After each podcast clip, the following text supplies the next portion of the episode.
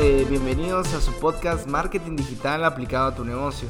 en este podcast traemos un invitado especial. Eh, su nombre es Marvin, es mercadólogo, empresario y emprendedor. Bueno, Marvin, aparte del perfil que ya mencionó, es uno de mis mejores amigos y con el que estudio desde qué? Cinco años, Marvin. Bueno, yo tenía cuatro. pues yo tenía cinco. Entonces es amigo de toda la vida. Bueno, eh, Marvin, en este podcast yo te invité porque creo que nos, vas a generar un montón de valor eh, por el simple hecho de que sos mercadólogo. Y eh, el tema que, que quiero que toquemos el día de hoy es la diferencia entre el mercadeo y el marketing digital porque muchas veces la gente cree que el marketing digital es lo mismo que mercadeo y el mercadeo ocupa muchísimo más cosas. el marketing digital es como una rama de tantas del mercadeo. Entonces queremos el día de hoy que nos eh, digas qué realmente es el mercadeo. Sí, el mercadeo por definición eh, sería básicamente todos los procesos y operaciones que lleva un producto desde el productor hasta el consumidor. Eso sería el, el, mercadeo por definición. ¿Y ahora cómo lo definirías vos según tu experiencia, tus estudios? Eh, básicamente sí pensaría lo mismo, pero creo que más allá de definirlo uno bajo sus propias palabras es entender lo que significa, porque estamos hablando de, o sea, imagínate desde, desde el productor hasta el consumidor. O sea, cuánto, o sea, si normalmente hay... Eh, hay muchas, muchas partes que, que, ingresan en, esa, en, esa, en ese rubro, desde el productor hasta el consumidor, hay una distancia tremenda. O sea, imaginémonos, o sea, para que nos hagamos una idea, desde el, desde el productor, eh, ¿de dónde vienen la mayoría de productos que utilizamos nosotros hoy en día? Vienen de, China. Sí. Entonces, ahora imaginemos los consumidores, en este caso nosotros estamos en Centroamérica, en Guatemala, o sea, imaginemos todo lo que tiene que pasar. O sea, es algo enorme. Sí, desde logística, ventas, etc. O sea, y la mayoría de marcas tienen su representación acá, tienen acá sus propios, eh, sus propios agentes, sus propios vendedores capacitados. Y todo esto engloba la parte del mercadeo, porque o sea, tenemos que entender que llevar el producto del productor al consumidor es una tarea colosal, colosal que es algo que, que, por eso hay especialistas de marketing enfocados al mercadeo. Sí, pues. Porque es, es, diferente, es una, es una definición diferente en cada uno, pero, pero como tal sí es algo que, que, que conlleva muchísimo conocimiento y muchísimo estudio. Bueno, eh, ya nos diste una intro sobre qué realmente es el mercadeo. Ahora, eh, en este podcast, pues lo que se habla es de marketing digital. Ah. Como ya vimos que eh, es una rama de una de las tantas ramas del mercadeo, eh, vos mismo te has dado cuenta que ahora está muy, muy sonado el tema de marketing digital y que ahora están apareciendo muchas personas que se creen influencers, que se creen expertos en marketing digital, pero se debe tener una cierta eh, estudio previo de mercadeo para realizar ese tipo de servicios o ese tipo, o tener un podcast de eso o hablar de eso en YouTube, por ejemplo. Entonces, eh, quiero que me definas para vos qué es el marketing digital. Para mí el marketing digital es una herramienta que nos, que nos sirve a nosotros eh, los mercadólogos para poder dar a conocer nuestros productos mediante una plataforma digital y a su vez pues Entiéndase eh, digital como podcast, eh, redes sociales, página web, landing page, etc. Básicamente todo, todo lo que se refiere a redes sociales y todo esto que actualmente está de moda, ¿verdad? Bueno, de, tal vez hace unos 10 años, ¿verdad? Que viene esto ya pegando bastante fuerte. Sí. Pero pero creo que eh, es, es, un, es un tema, el marketing digital, que es, hay que saber entenderlo y hay que saber aterrizarlo bien, eh, porque eh, es un poco confuso a veces para las empresas realmente qué lo que, para qué pueden optar. Si pueden optar para ser, para obtener un rendimiento en cuanto a clientela o un rendimiento en cuanto a visibilidad a dejar de ser invisibles, a que la gente te reconozca. Ok. Entonces es evaluar en qué etapa está la empresa es fundamental. Ok, bueno, em, para las personas, eh, como te dije anteriormente, la mayoría de nuestra audiencia es, es, gente emprendedora que tiene startups o que está empezando. ¿Vos crees que sí se podría tener, eh, empezar a crear una empresa, un negocio sin eh, conocimientos de mercadeo previo? O sea, ¿crees que se puede empezar y que en el camino, la práctica, te va a poder ayudar en el tema de mercadeo?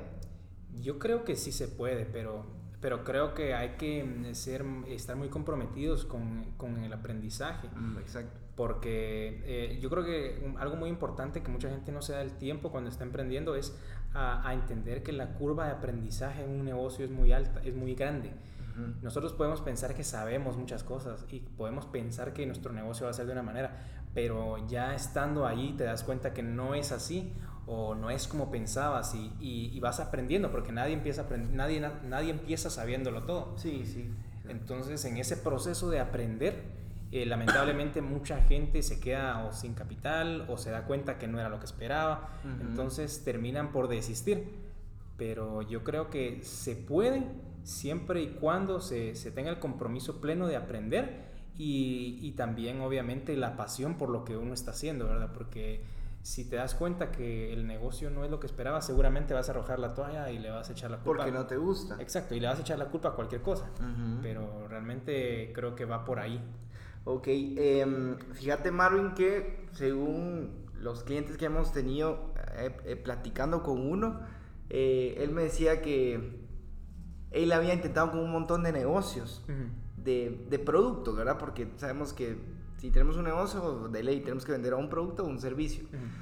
Y eh, platicábamos que para vender un producto se necesita un poco más de capital como para vender servicios. Por ejemplo, si vas a empezar con una empresa de que vendes, no sé, eh, asesorías o vendes servicios de, no sé, de reclutamiento, etcétera, puedes empezar con un menor capital, con un muchísimo menor capital. ¿Qué opinas de eso? ¿Crees que es cierto o crees que para cualquier negocio o empresa se necesita un gran capital? Eh, no, yo creo que sí hay negocios que definitivamente se pueden empezar con un capital menor. No diría... No sin capital, ¿verdad? Porque sí es imposible. Correcto, no diría un capital eh, cero, pero sí con un capital menor al que otro tipo de negocios. Pero sí, eh, actualmente de hecho la tendencia es mucho eso, ¿verdad? Que, que pues eh, la gente intenta vender servicios. El problema de todo esto es que muchas veces tenemos el inconveniente que se, se empieza como a sobrepoblar principalmente un tipo de negocio, principalmente ahora el marketing digital, porque todos dicen, ah, yo puedo usar redes sociales, entonces también puedo hacer marketing digital. Lo cual una cosa tiene poco que ver con la otra, porque eh, eh, quien entiende marketing digital sabe que se entiende, eh, que se debe entender la trazabilidad de objetivos, la, lo que sería la segmentación de mercado. y la estrategia previa. Correcto, porque a la hora de que te estén comprando un servicio, porque o sea, obviamente cuando, más allá de que, que uno vende un servicio, uno es una marca. Y si a ti como marca te dan un trabajo y no das los resultados que prometiste, tu marca eh, queda mal. O sea, tu persona, tu empresa. Entonces creo que es complicado de, de manejar como tal, pero, pero sí se puede, sí se puede. Sí, pues, ok. Eh, una de las preguntas que ya teníamos aquí eh, hechas para hacerte es, ¿qué opinas de los influencers?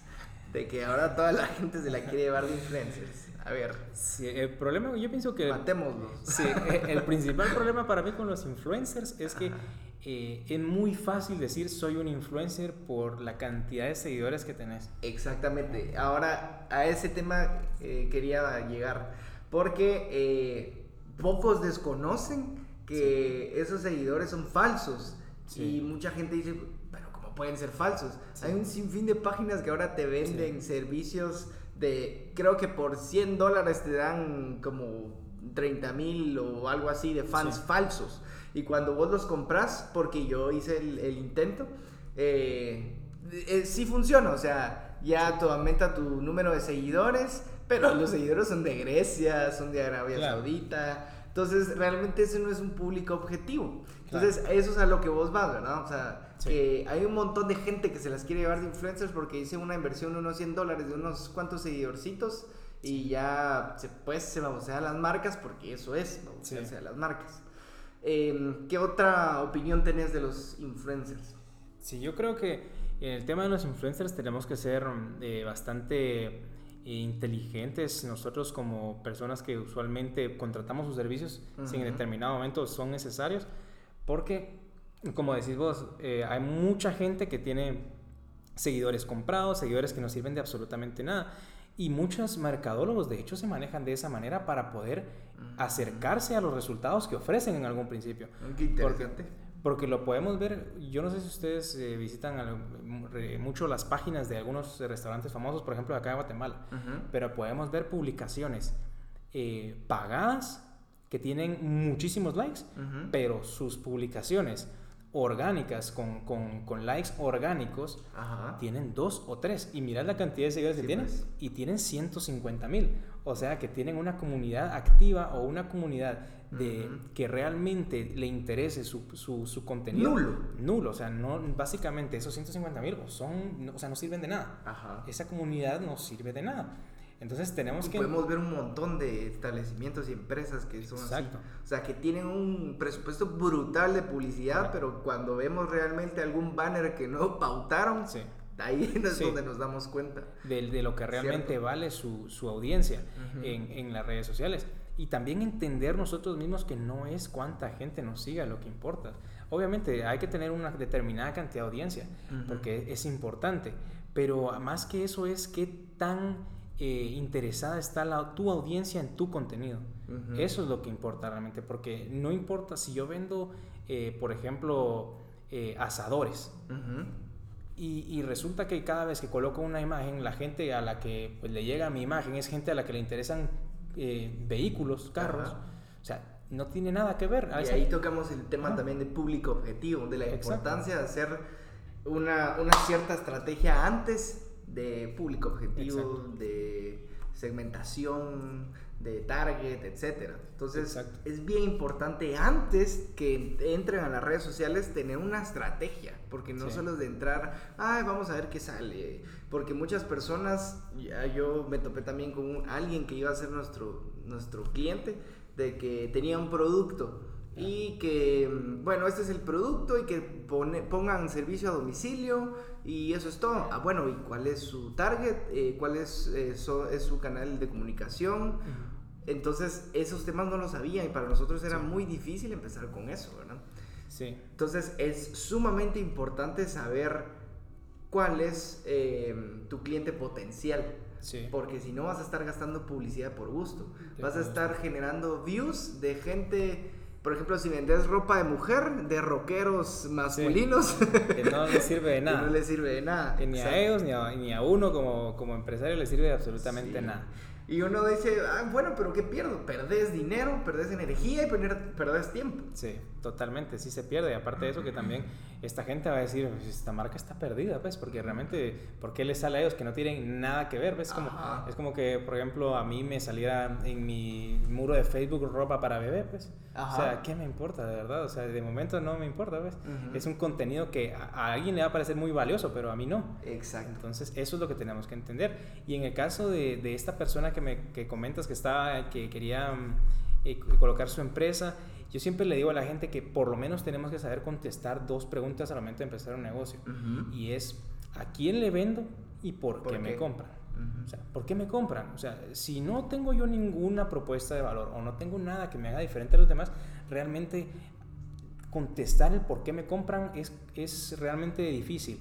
Y, el por qué me compran no siempre tiene que ver con soy mejor o porque, es, porque soy innovador, porque muchos dicen siempre innovador, a, todos les encanta la palabra innovador, pero realmente si encontrás a alguien que innova es muy difícil, sí. es complicadísimo. Incluso tengo un tenemos un podcast que dice que el tema es copia-copia, porque realmente todo lo copiamos, desde que nos levantamos, nuestros hábitos, todo lo copiamos. Entonces como vos decís, la palabra innovación como que no, es tan innovante. aparte que también, como decía, hay un dicho que dice, si no estoy mal, creo que lo dijo Einstein, no, no, estoy seguro, pero creo que fue él, que dice que la creatividad depende de cómo escondas tu fuente. Ah, qué interesante. Y eso es algo muy cierto, porque de hecho muchos de los componentes que, por ejemplo, una empresa que como Apple, que no nadie va a negar lo que ha innovado, porque ha innovado de forma increíble, durante, su aporte a la computación es espectacular. Pero si vemos, por ejemplo, inventos como por ejemplo el mouse, que, que, ellos mismos eh, lo, lo terminaron por por patentar, pero no era un invento de ellos puramente, es un invento de la compañía Xerox que lo tenía en desarrollo, pero pues Steve Jobs fue tan inteligente de ponerle el nombre, de decir, pues. esto sirve para esto. Y hay un montón de historias así. Exacto. Entonces, eh, por ahí vamos. Entonces, regresando al tema de, de, lo que sería el por qué me compran, no te tienen que comprar necesariamente por ser el mejor o por ser... Hay mucha gente que realmente vende porque está mejor ubicada. es también una propuesta de valor, se vale. Hay que entenderlo así. No podemos ser siempre el, mejor producto, mejor ubicado, mejor comercializado, mejor... Eso es muy complicado. Entonces tenemos que encontrar cuáles son nuestras fortalezas y así saber aprovecharlas y hacerlas eh, nuestro, nuestra punta de, lanza. No vamos a decir, por ejemplo, si yo estoy súper bien ubicado, eh, tengo una muy buena ubicación, soy un restaurante, eh, pues muy probablemente ya eso mismo me haga a mí vender, no necesariamente porque mi producto sea bueno. Por la ubicación. Correcto, por la ubicación. Es como, por ejemplo, en los conciertos, ponen comida terrible a precios altísimos, pero están tremendamente bien ubicados en ese momento, porque realmente es un público cautivo que solo les puede comprar a ellos. Entonces, ¿cuál es su propuesta? La ubicación es perfecta. Aunque vendan algo, lo peor de la ciudad. Aunque vendan cartón. De correcto. Aunque vendan lo peor, les van a comprar. Sí, ah, muy bien, muy interesante, Marvin. Eso es, eso es muy interesante. Justo lo que hablamos también anteriormente cuando platicábamos de que para un restaurante es bien importante la ubicación, por lo mismo que decías, que eh, si no la gente no va a ir, pues por más que tengas buen networking o un producto muy bueno, o sea, realmente cuando, y lo podemos ver en nuestro día a día, por ejemplo, cuando nosotros queremos ir a comer fuera, no vamos hasta un lugar recóndito solo porque la comida es buena, pues. O sea, realmente vamos a algo que esté más o menos y queda en el camino. Sí, incluso eh, muchas veces podemos, eh, si ustedes quieren eh, a veces darse una idea de cómo empezar su negocio, pues muy, muchas veces es buena idea ver qué hacen los grandes, porque ahí hay estudios de años estudios de mercado, estudios de, básicamente de, dependiendo de qué producto sea, ¿verdad? Ajá. Pero hay un detrás de cada decisión de una empresa grande hay cientos de miles de dólares en estudios de mercado antes de tomar una decisión. Nosotros podemos ver en dónde están situados, por ejemplo, los McDonald's. Esta gente no coloca sus restaurantes en cualquier lugar porque hay un espacio disponible. No, los colocan estratégicamente y hay ciertos, eh, ciertas bases para, para colocar un McDonald's que, que realmente ya, que, que, que, no son negociables. Por ejemplo, tiene que estar en un área muy concurrida, con un número específico de, gente que lo, que lo, que lo transcurre cierta área eh, diaria. Por ejemplo, en los Estados Unidos se habla que para que una marca a nivel nacional coloque una sucursal en un espacio, tiene que estar en un, en un área en donde por lo menos circulen 50 mil vehículos. A la gran, sí, pues. Entonces, tiene que ser una muy buena área de. Sí, para que te vean. Incluso yo te ponía el ejemplo del rancho, que ahorita, eh, bueno, creo que todos conocemos el rancho que está por Oriente, que es donde se une Cobán y todos los que vienen de barrios, Zacapa, y, etcétera. Entonces ahí, en, no sé si has pasado por ahí, pero yo anteriormente solo estaba el restaurante Sarita, solo ese había visto. Pero después se dieron cuenta, eh, McDonald's y McDonald's ya tiene. Y, me, y, me, sorprendió un montón porque es nuevo el McDonald's. Y tenías opciones de campero y Sarita, pero el toda la gente iba a McDonald's. Y eso concuerda perfectamente con lo que me decías. Ahí transitan un sinfín de traileros, de viajantes y. Y eso es, por eso es muy importante también la ubicación en cuanto a los restaurantes. Y no es solo la ubicación porque también va a depender de tu rol de negocio. Correcto. Ajá. Bueno, eh, pasemos al siguiente tema porque ya, ya llevamos 20 minutos. Esto se va, muy rápido. sí, eh, bueno, em, hay mucha eh, controversia para la gente que quiere empezar a emprender, pero no sabe cómo. Y algo que me he dado cuenta es que muchas personas creen que cuando van a, a vender un producto o servicio, creen que la gente común y corriente del día a día que, por ejemplo, que trabaja, que eso es la mayoría, creen que a ellos les van a vender, pero existe algo que se llama canales de distribución. Por ejemplo, eh, yo tengo, no sé, eh, un café, por ejemplo, vendo café y creo que yo le voy a vender por eh, servicio a domicilio, pero después me doy cuenta que eso no funciona. Entonces, me doy cuenta que si contacto a alguien de un supermercado, por ejemplo, Mercado La Torre o Hiperpais o cualquiera, esos son mis clientes y no necesariamente la gente eh, en general. O sea, ese es mi canal de distribución. Entonces, quiero que nos hables eh, más o menos eh, de qué opinas de los canales de distribución y qué tan importante es para, qué tan importante es definir tu canal de distribución para tu futura empresa. Sí, es muy importante entender a quién le vas a vender y por qué medios lo vas a hacer, porque los canales de distribución deben de estar muy claros desde un principio. Es algo, por ejemplo, eh, nosotros tenemos que entender, yo puedo dedicar mis esfuerzos a, vender al mercado eh, minorista. Yo vendo al detalle, o sea, la gente viene a mi tienda y me compra. Tengo un margen de ganancia ahí.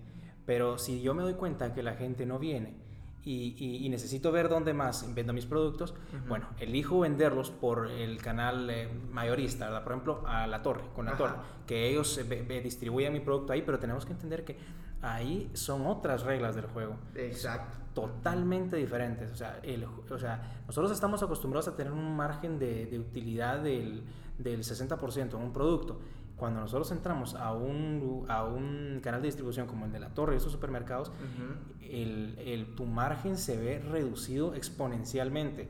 Primero que nada porque ellos también tienen que ganar.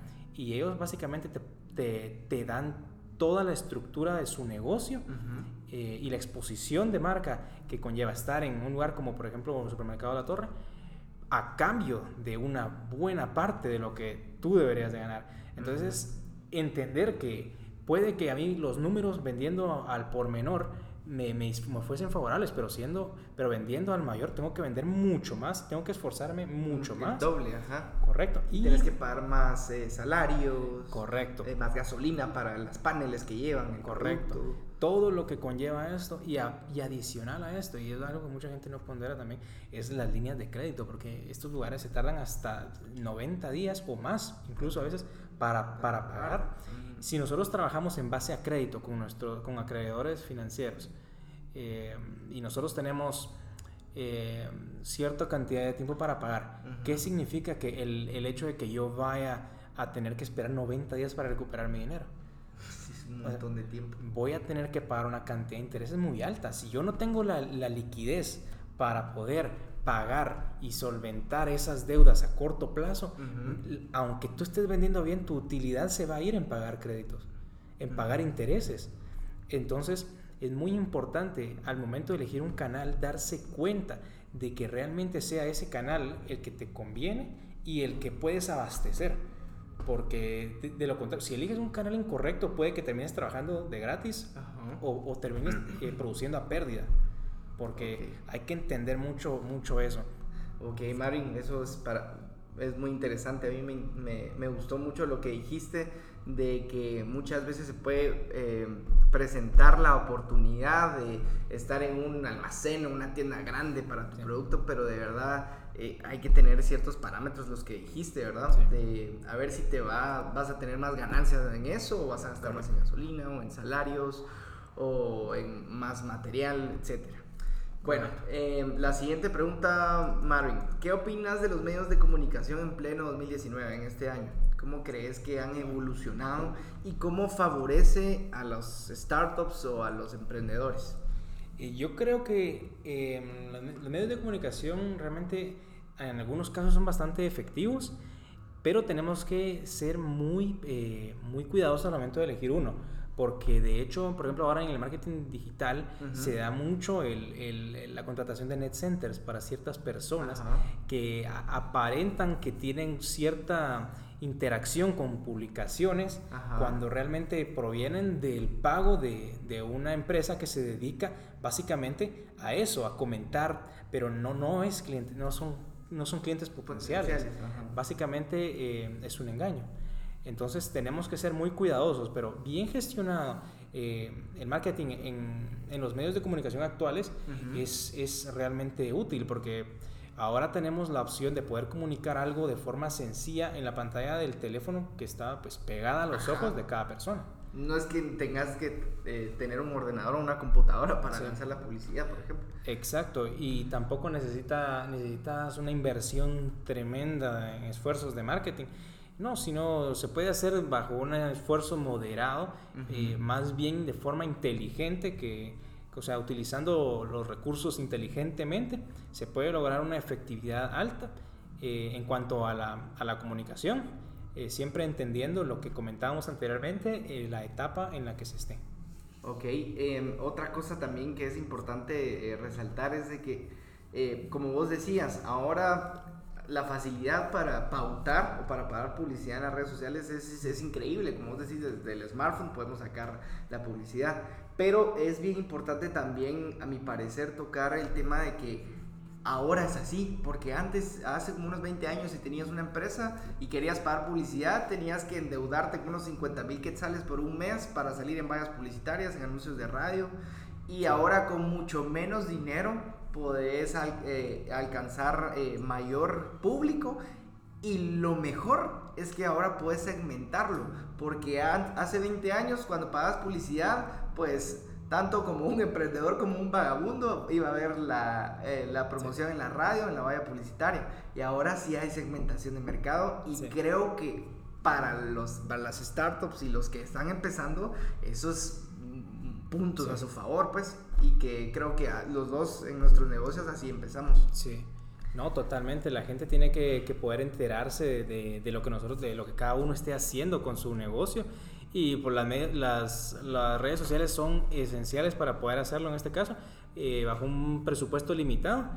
Eh, y obviamente siempre entendiendo también, eh, pues, qué, qué, en qué medios es mejor hacerlo, ¿verdad? Porque ya nosotros acá entendimos que las redes sociales son muy buenas, pero ya la mayoría de empresas acá en Guatemala, muchas ya descartaron, por ejemplo, en redes sociales como Twitter.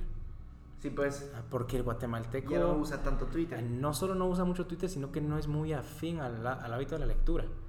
Entonces. pues ahí tiene que ver mucho el tema de la cultura en cada país. Entonces, ah, tenemos que ver bien eso, porque ya vimos que, que por ejemplo, eh, Instagram resultó ser fabuloso para vender comida. Ajá. O sea, la gente ve Instagram, mucha gente solo se mete a Instagram para ver publicaciones de comida. Yo soy uno de ellos. o sea, entonces nos damos cuenta de que depende, no todas las redes sociales tienen el mismo la misma función en, en, respecto a, a, qué es mejor eh, que promocionar en cada una, pero sí, sí definitivamente es, son útiles totalmente. Ok. Bueno, para los oyentes, quiero que nos des tres consejos que, les puedas dar para eh, empezar un negocio. Tres consejos que vos creas que son vitales para que cualquiera que venda producto o servicio em, pueda tener eh, el éxito empezando, ¿verdad? Ok, yo creo que el consejo número uno, no se dediquen a algo que no les gusta. Ok, importantísimo, sí, importantísimo. Si ustedes ven que a alguien le va haciendo, le va bien haciendo determinada actividad o vendiendo algún producto o haciendo algo, probablemente esa persona sea una persona apasionada por, por, por este rubro al que se está dedicando. Pero si ustedes se meten a, a emprender en algo que no les gusta, o eh, porque creen que es porque les va a dejar dinero. Correcto, es muy complicado porque, como les digo, la curva de aprendizaje en un negocio es grande y, y, si no les gusta lo que están haciendo, ni se lo van a disfrutar y lo más probable es que terminen tirando la toalla muy rápido. Ajá. Ese sería mi consejo eh, número uno. Consejo número dos, eh, hagan, tengan un poco de conocimiento financiero. Si, si ustedes no lo tienen, lean un poquito y hagan siempre su flujo de caja. El flujo de caja eh, es una herramienta de análisis que evalúa principalmente la, la razón de liquidez.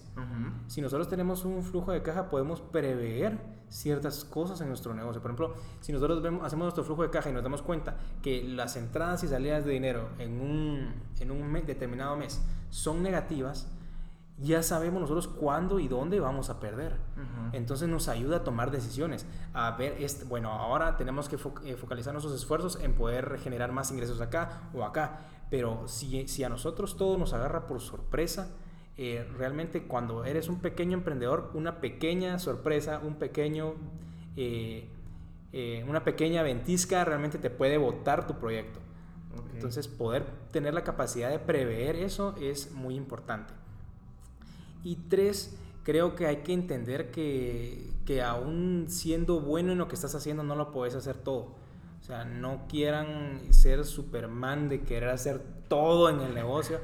Porque... Desde las de pitcher, catcher y vender los hot dogs. Correcto, exacto. O tirar el centro y querer irlo a cabecear también. Eso no se puede. Eso no se puede. Hay que saber delegar, hay que saber confiar en nuestra gente, en la gente con la que nos estamos rodeando, porque por algo los tenemos ahí. Eh, y, yo creo que ahí, perdón que te interrumpa, pero yo creo que ahí se diferencia mucho el emprendedor y el empresario. Porque cuando quieres abarcar todo y, tenés a tu empresa como hijo, o sea, ahí vas a estar siempre. Pero si vos delegás y creas un ingreso eh, pasivo a futuro, o sea, un ingreso que te llegue solo porque sin que vos estés ahí presente. Yo creo que eso es bien importante, ese es el, sí. lo, que estás diciendo ahorita, ¿no? Sí, totalmente. La parte de delegar es muy importante porque realmente, eh, de hecho, o sea, hay varios canales del flujo de efectivo, como lo dice Robert Kiyosaki, y el canal del autoempleado o, el empresario, pero el empresario que está totalmente tiempo completo en su, en su, en su empresa, usualmente se le conoce como el canal del infarto, porque ese, ese pobre se va a dedicar a hacer prácticamente todo lo que esté a su, en su capacidad, en su, eh, incluso lo que no esté en su capacidad, lo va a intentar hacer él mismo y lo más probable es que termine colapsando o dándose por vencido.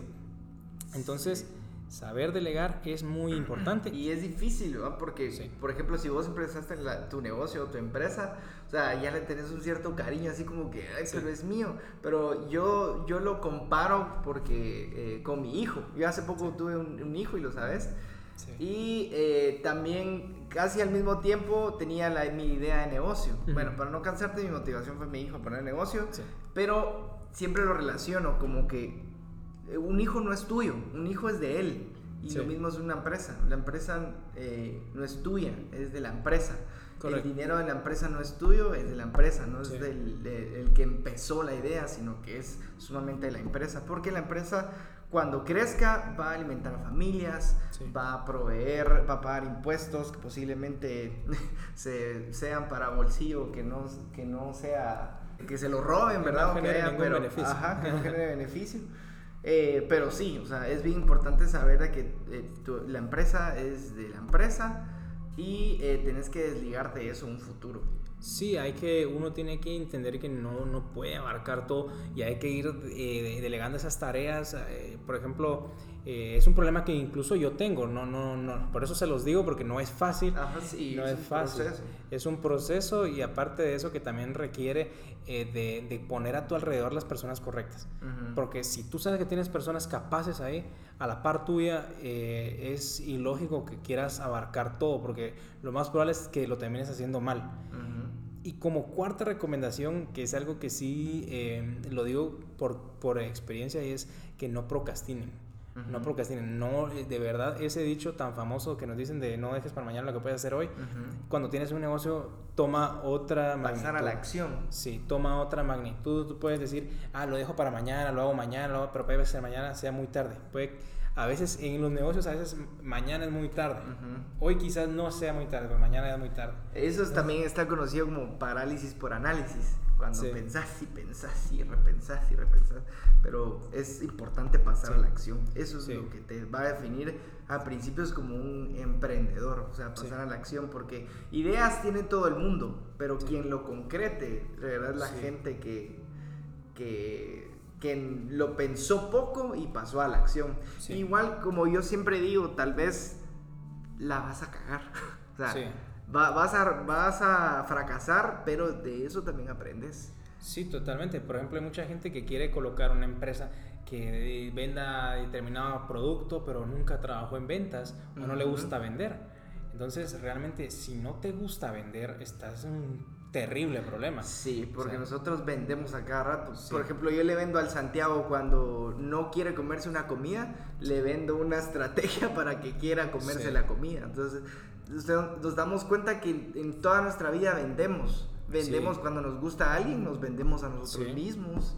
Pero tenemos que entender eso mismo, que, que hay que vender, vender, vender. O sea, realmente yo no sé si si, eh, bueno, la mayoría de personas no han trabajado en ventas, pero quienes han trabajado en ventas saben que las ventas es vender, vender, vender. Y te lo repiten todo el tiempo, porque realmente lo que quieren es que vendas. Sí. Y si tú empiezas un negocio y estás con esto, con este bloqueo mental de que no te gusta vender, estás en un problema terrible. Eso es como decir que soy futbolista, pero a mí no me gusta patear la pelota.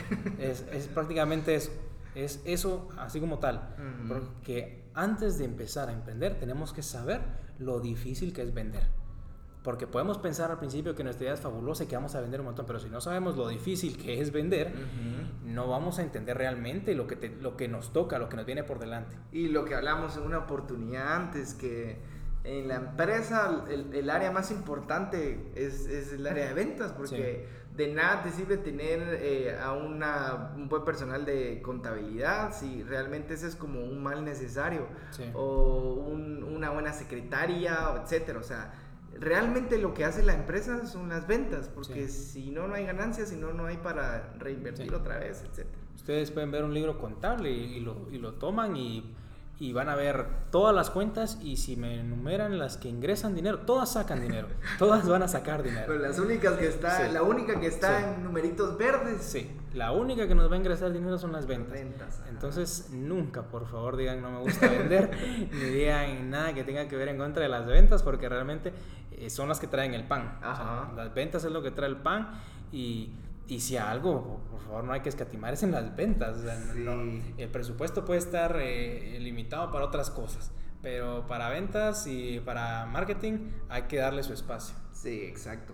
Y eso es como, yo también a veces pienso que un emprendedor es como un animalito que se adapta a cualquier cosa. Por ejemplo, si hay, hay gente que quiere emprender y no es buena para vender, no estás como eh, destinado a fracasar si cambias tu chip. ¿no? Claro. O sea, no es que porque me he miedo a tocar la pelota, pues ya no voy a poder ser futbolista. O sea, aquí es de superar tus miedos, fracasar y aprender de ello. Claro, y no es como tampoco, cuando les digo que tienen que saber vender, no es tampoco como que como en la película de Lobo de Wall Street. Claro, que, así. Correcto, como en la película de Lobo de Wall Street, cuando le dice cómo me venderías este lapicero. O sea, no necesariamente tiene que ser algo así. Si no sos bueno para vender, principalmente intenta trabajar en tu en cómo te desenvolves vos con otras personas. Si realmente sos una persona que pueda exponer sus puntos de vista o si sos alguien que no puede expresarse. Porque si, si, si sos una persona que puede exponer su punto de vista, puede expresarse, sabe cómo eh, presentar ciertos argumentos al momento de defender algo, vas a poder desarrollar una habilidad para vender. Ahora, si sos una persona que realmente no puede hilvanar dos o tres palabras, ahí sí tenés un problema. Pero como decís vos, o sea, más allá de que hayan cosas en las que sean nuestras debilidades y tenemos que enfocarnos en nuestras fortalezas, sí hay cosas que sí debemos de tener claras. Y es que las ventas es, es algo fundamental. Y si no, no sos bueno vendiendo o no sos alguien a que le gusta vender o no te puedes comunicar con las personas, hay que trabajar en eso definitivamente hay que trabajar en eso. Definitivamente hay un problema, pero que se puede solucionar. Sí. Y cuando hablamos también de, de emprendimiento y de ventas, también eso no, no, lo tenía en el machote que tengo acá, pero creo que eh, se me viene a la, a la mente algo bien importante y es el networking. Es bastante importante tu networking, tus contactos, a quién conoces, a quién puede ser tu, alguien que te pueda ayudar o poner tu producto en algún lugar o que sea tu cliente o que te recomiende. ¿Qué opinas del networking para un emprendedor? Yo pienso que es, es algo muy importante, principalmente porque eh, al momento de, ser un emprendedor, uno tiene que mostrar cierta seguridad. Porque realmente, por ejemplo, eh, pongamos un ejemplo, si sos un vendedor de Coca-Cola, o sea, realmente estás sentado en una mina de oro, porque la Coca-Cola se vende ya está hecha, Correcto. Yo no sé ni por qué paga publicidad Coca-Cola, te lo juro. Coca-Cola es una de las empresas a nivel mundial que básicamente paga su publicidad para mantenerse porque crecer más es muy difícil. Sí, sí, pues. Es muy difícil, ya, ya son líderes en la gran mayoría de países en el mundo entonces, Te pongo ese ejemplo porque realmente para un emprendedor es fundamental tener buenas relaciones sociales, ser una persona que sepa desenvolverse, que sepa presentar su proyecto, que sepa vender su proyecto y que genere seguridad en aquellas personas que no solo van a contratar sus servicios o comprar sus productos, sino también para posteriormente vender esa, esa idea a alguien que pueda pues en algún momento inyectarle una buena cantidad de dinero para hacer crecer el proyecto. Exacto. Y, y si nosotros no sabemos eso, eh, por ejemplo, nosotros podemos tener una red de, de, buenos contactos. Podemos tener 10 contactos muy buenos que nos pueden a nosotros llevar al éxito en nuestra idea. Pero si nosotros no, pueden, no generamos esa confianza o no generamos nosotros mismos eh, esa, esa seguridad que necesita ver un inversionista, un cliente o un socio potencial, es complicado, es muy complicado. Porque a no ser que tengas algo como eh, Steve Jobs y Bosniak, como que inventaste una Apple y alguien se da cuenta porque eso es un genio, es complicado, es muy complicado. Normalmente es uno el que tiene que ir a vender y enseñar los productos. Y persistir también, ¿verdad? Porque eso también es otro tema, o sea, también puedes fracasar un montón de veces, pero la clave también en este, en, este, en este tipo de temas de emprendimiento es persistir. Hay un, no recuerdo cuál es el nombre, tal vez te recordás vos, del, del que creó Alibaba. Jack Ma. Ajá. Él dice que em, el consejo que da para emprendedores es de que se acostumbren al rechazo. Sí, totalmente. es bien importante no, no deprimirte a la primera vez que te cierran la puerta. Sí. Porque tenemos un montón de casos, Henry Ford, eh, eh, Walt Disney, este el actor de Hulk, el Steve Jobs. sí, es increíble, pero de lo que veníamos hablando es increíble que, por ejemplo, Steve Bosniak tenía algo impresionante en cuanto a lo que había inventado, una computadora personal que no, que básicamente en ese tiempo nadie se la imaginaba. Pero él se sabía vender. Pero él eh, llegó, eh, Bosniak no sabía ni cómo ofrecer su producto, realmente lo regalaba. Ajá. Y, cuando llega Steve Jobs y supo cómo venderlo, supo cómo entablar conversaciones con otras personas, cómo darle seguridad a la gente de que tenían algo diferente entre manos, fue que, que, la empresa es, lo que es hoy, pues, y es con lo que eh, nos comunicamos hoy, los iPhones y todo eso, ¿verdad? Sí. Pero nace de eso mismo, de saber comunicarse. O sea, que no, no, es como que tenés que, no es necesario que vos seas el genio, sino que el que sea el que da la cara y el que da la confianza. Correcto. Sí, porque la palabra confianza eh, es algo, es vital y tenemos que entender que el, el, generar confianza en un cliente requiere de muchas acciones, de muchas acciones y de muchos esfuerzos, pero perderla normalmente requiere de uno. Uno malo, uno malo. Entonces, sí, igual muchos se enfocan, mucho, mucha gente, gerentes, emprendedores se enfocan también como, ay, quiero nuevos clientes.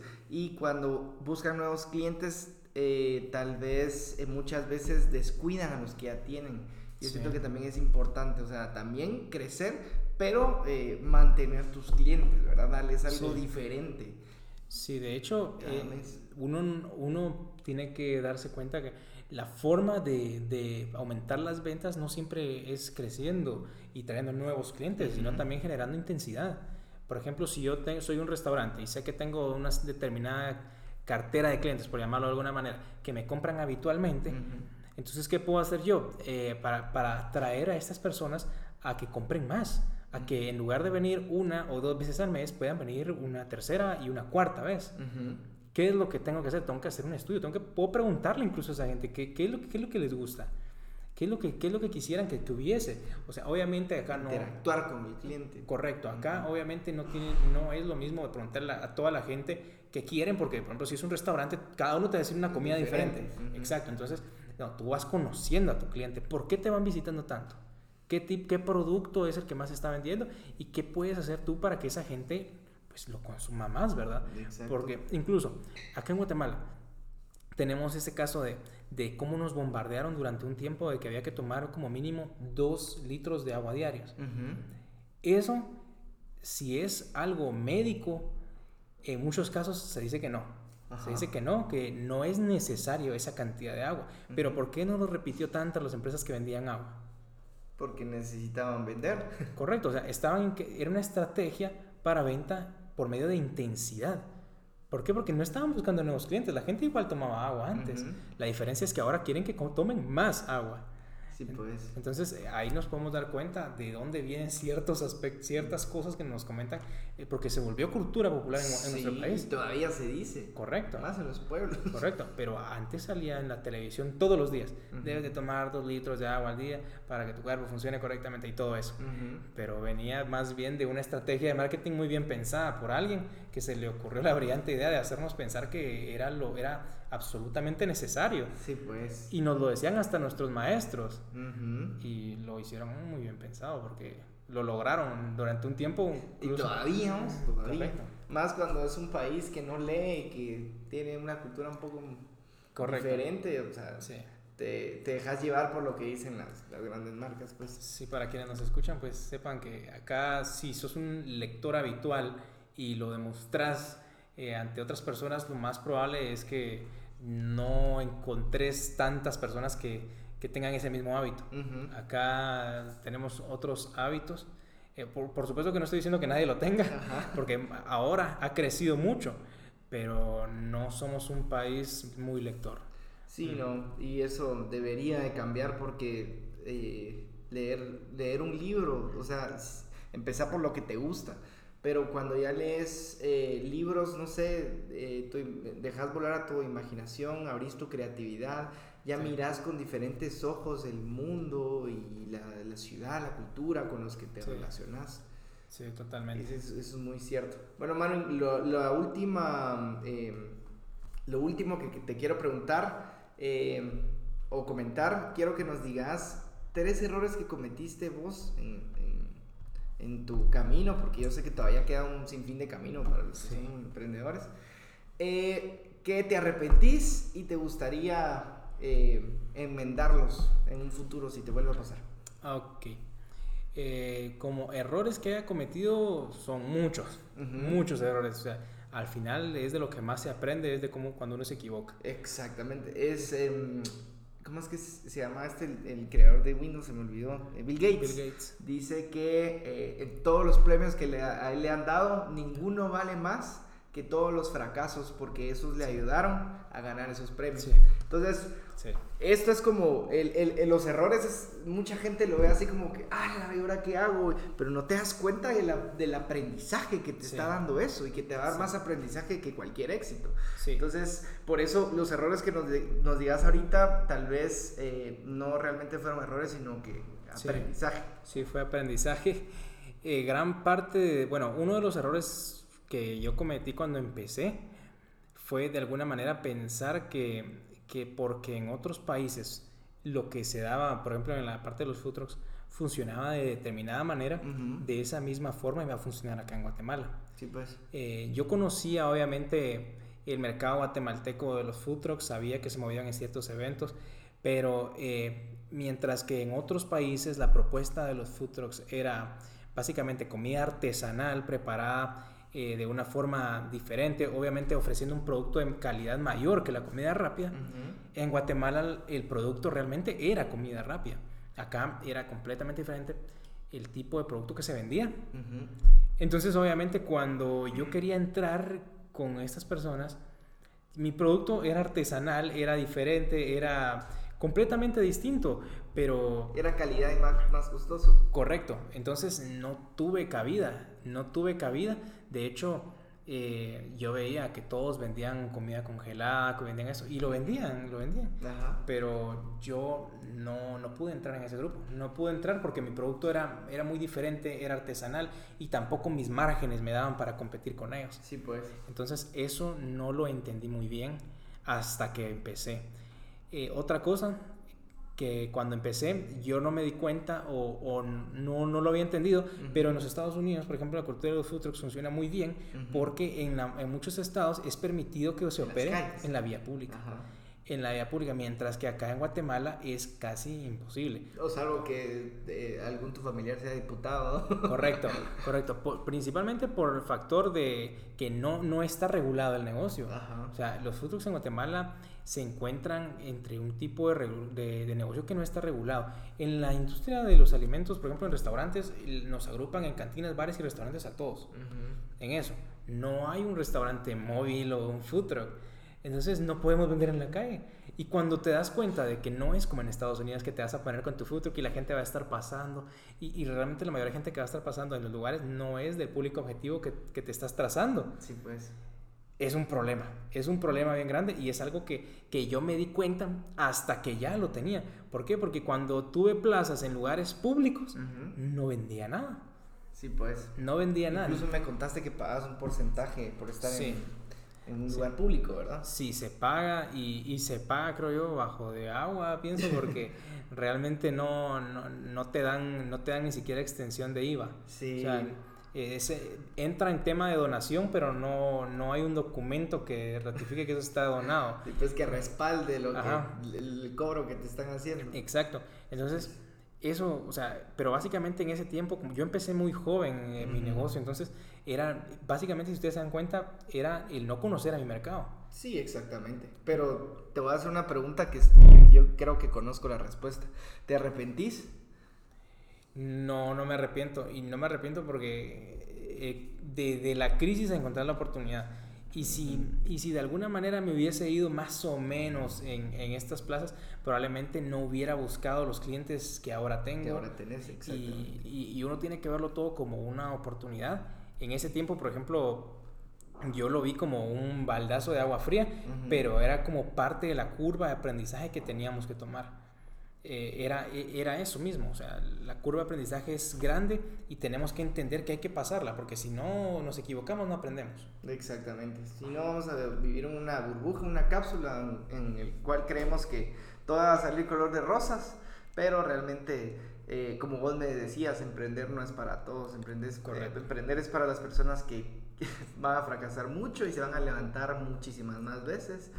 Eh, también, como vos dijiste, te tiene que gustar lo que haces. Y eh, básicamente, como yo lo digo, un emprendedor es como un animalito que se tiene que ir adaptando a nuevas generaciones. Sí. Porque también, si no, también te va a pasar como lo de Blockbuster o Sears, Sí. que quebraron porque no se adaptaron. ¿no? Sí.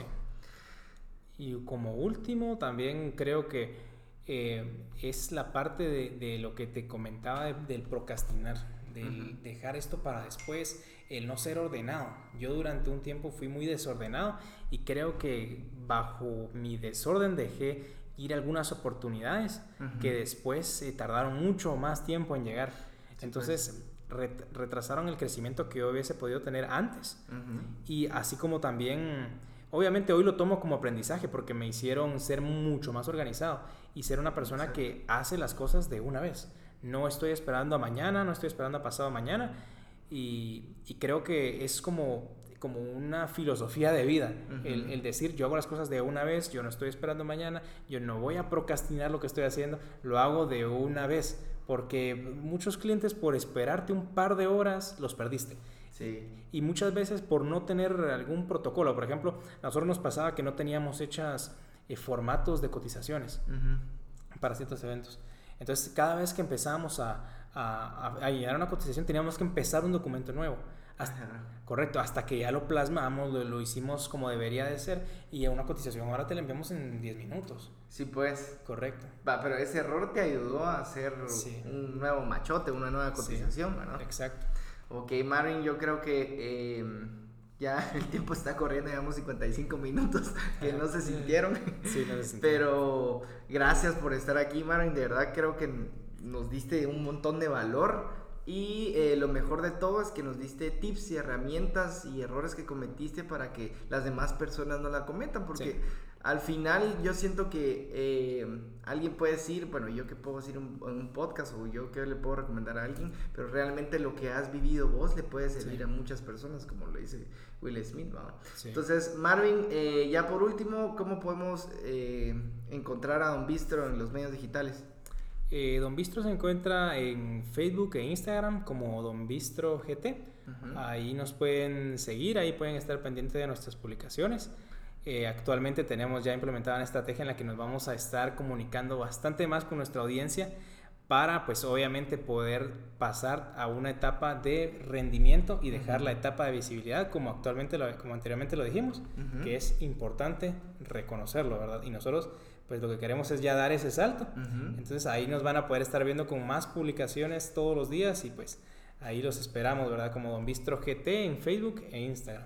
Ok, y por si alguien quiere eh, eh, saber o hacer un pedido, eh, ¿cómo pueden realizar su pedido? ¿Qué formas hay para que puedan realizar su pedido? Sí, actualmente tenemos el servicio de delivery los días sábados por medio de la Hugo App de 11 de la mañana hasta las 10.30, ah, perdón, hasta las 3.30 de la tarde.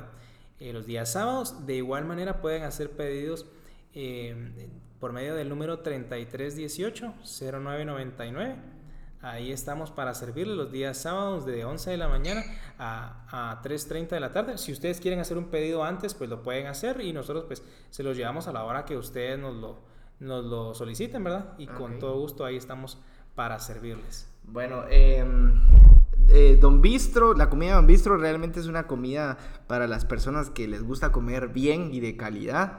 Eh, son bagels que tienen, siempre he dicho que los nombres que tienen los bagels son bien cool. Uno se llama Dieguito, otro... Sí, se llama Don Diego. Don Diego, ajá. Correcto, y Don Corleone. Son, son productos preparados artesanalmente que nosotros estamos vendiendo, ¿verdad? estamos ahí para servirles, eh, ya sea para un pedido particular o bien para la atención de algún evento, que ustedes tengan un evento privado, alguna fiesta, eh, Al mismo número te pueden contactar. Correcto. Siempre por medio de redes sociales o por medio del 33 18 09 99. 33 18 09 99. Ahí estamos para servirle. Estamos en WhatsApp o estamos por medio de Facebook, como ustedes deseen. Estamos ahí para servirles y como les digo, las cotizaciones las enviamos muy rápido, ahora que hemos mejorado, entonces estamos mejorando siempre nuestros canales de servicio, ¿verdad? Porque no, porque más allá de venir a hablar acá tenemos que profesar lo que, lo que, estamos hablando, ¿verdad? Es difícil. Sí, es bien difícil porque ya toma tiempo darse cuenta que uno habla mucho y hace poco. Sí, exactamente. Bueno, entonces te agradezco nuevamente por estar en, en, en este podcast, Marvin. Y eh, acuérdense que este es marketing digital aplicado a tu negocio. Acá estamos únicamente para darte valor y para decirte que sí puedes hacerlo. Entonces, eh, gracias a las personas que nos eh, sintonizan en Spotify, en Stitcher, en Anchor, en Google Podcast. Y se los prometemos que muy pronto vamos a estar en podcast de Apple porque creo que tenemos problemas ahí con el RSS y que eh, no es tan fácil cuando mandas la solicitud en, iTunes y se tardan unas semanas, pero pues eh, eh, muy pronto vamos a estar en esa plataforma también. Así que hasta la próxima.